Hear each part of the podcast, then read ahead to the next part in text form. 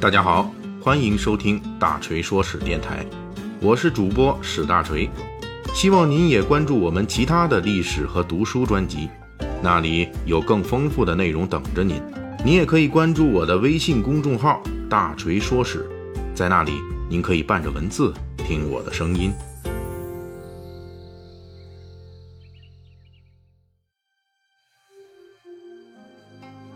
咱们《水浒细节解密》啊，上次恰逢正月十五元宵节，所以大锤呢就大开一嘴，跟各位读者听友聊了一期梁山好汉与宋代元宵节的相爱相杀的故事。今天我们回到原定的解密序列，之前几期大锤已经介绍过《水浒传》中的赘婿，也就是上门女婿、女子改嫁等等风俗。这一回大锤要说的是另外一种特殊的。但同时也非常典型的男女关系，那就是小三。呃，这里先说一个啊，这个咱们有些粉丝啊给大锤提意见了，说你讲的段子里怎么有方言呢？我一想呢，有可能平时这个说话的时候儿化音带的太多了，因为大锤是北京人。就比如“小三”这个词，平时说起来呢，我们一般是叫小三儿。大锤呢觉得咱们在一起聊历史八卦，就像现实中在北京的这个京城院子里边，大树荫下，几位街坊邻居好友沏上一壶茶，一块闲聊一样。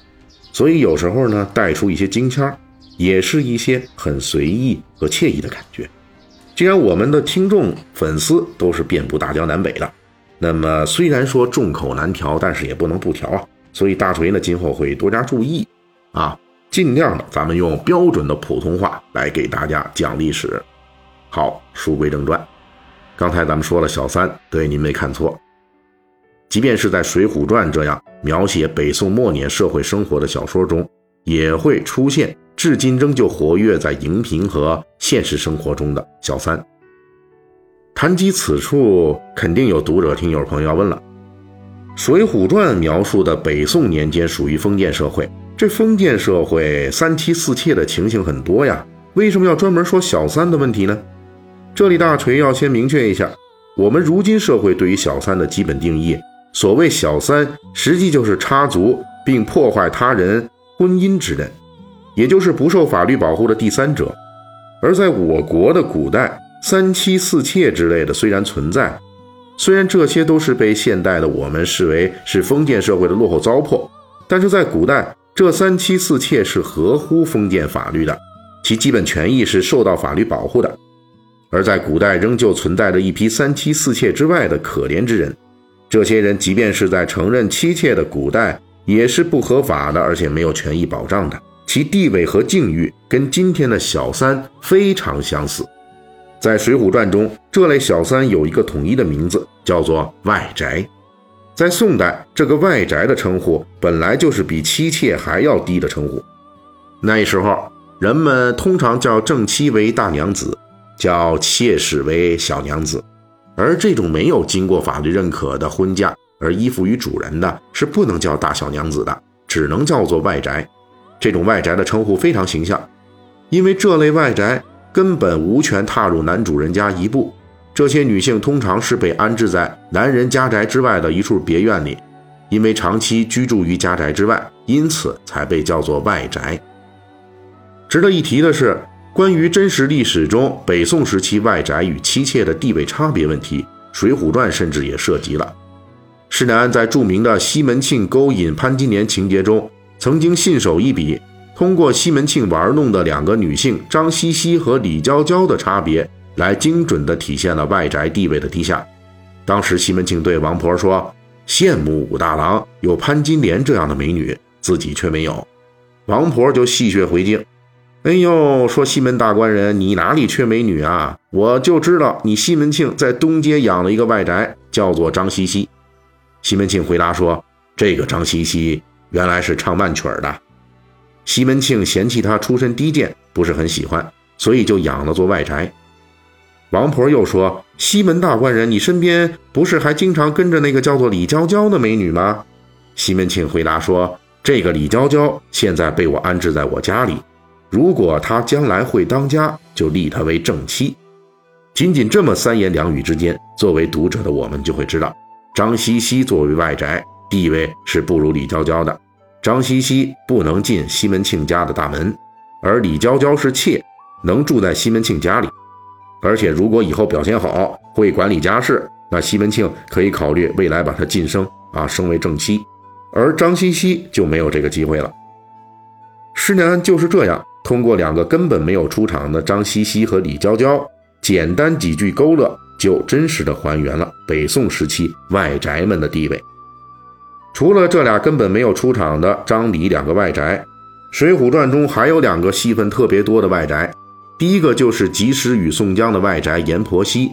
书中交代，当时阎婆惜母女在郓城县无处依靠，县衙的押司官宋江给予了他们救济。后来王婆撺掇，就让宋江把阎婆惜纳为外宅。当时阎婆惜没有跟宋江住在一起，而是在郓城县西巷内讨了一所楼房。并且置办了家伙食物，建设成了一个外宅，并居住在那里。另外一个戏份很多的外宅，就是触发鲁提辖拳打镇关西的可怜少女金翠莲。在后来鲁提辖打死镇关西潜逃的时候，在五台山附近遇到了金翠莲的父亲，这才知道金翠莲已经嫁给当地的大财主赵员外。当时金翠莲在赵员外这里做的是外宅。但是赵员外很喜欢这个外宅金翠莲，因此给予了金家妇女不少实惠，衣食无缺了。而且后来赵员外还冲着金翠莲的面子，介绍鲁提辖投奔五台山，出家做了和尚。在金翠莲这一节中，还发生了一个戏剧性事件：鲁提辖被金氏妇女请到自家居住的外宅里吃饭，鲁提辖这边正在作为恩人被金氏妇女请吃饭。赵员外听说金氏妇女请了一个野男人去了外宅，就怀疑自己被金翠莲戴绿帽子了，于是带着三十多个庄客打手前来捉奸。经过解释，才消除了误会。这也说明，在当时的北宋末年，养外宅并不是什么见不得人的事情。阎婆惜母女没当回事而赵员外听说有人去自己的外宅家，就光天化日带着几十人。浩浩荡荡开赴那里去捉奸，也丝毫没有顾及外人的意思，一切都是正大光明的。《水浒传》反映的当时北宋末年民间社会对外宅行为的这种态度，我们在历史记录中也是可以印证的。明代成书的《西湖游览志余》一书中就提到过，南宋时期都城临安的富户们啊，娶外宅行为非常普遍。甚至于西湖灵隐寺的和尚，在寺庙外边都养着不少外宅，这也是小三这个特殊人群在宋代的一项重大社会地位变化。大家请注意，在唐代时养外宅还是一种违法行为，见不得光的。唐玄宗时期还规定，官员一旦被发现养外宅是要罚款的。到了北宋以后，外宅已经可以堂而皇之的出现了，民间大众习以为常。这主要是因为宋代开始封建礼制再度强化，女性的附属地位逐渐成为主流，无法再干涉丈夫的私养外宅行为，外宅开始泛滥并成为社会继承事实。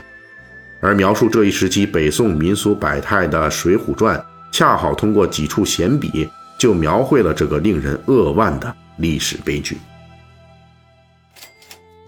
感谢大家的收听和对大锤一如既往的厚爱。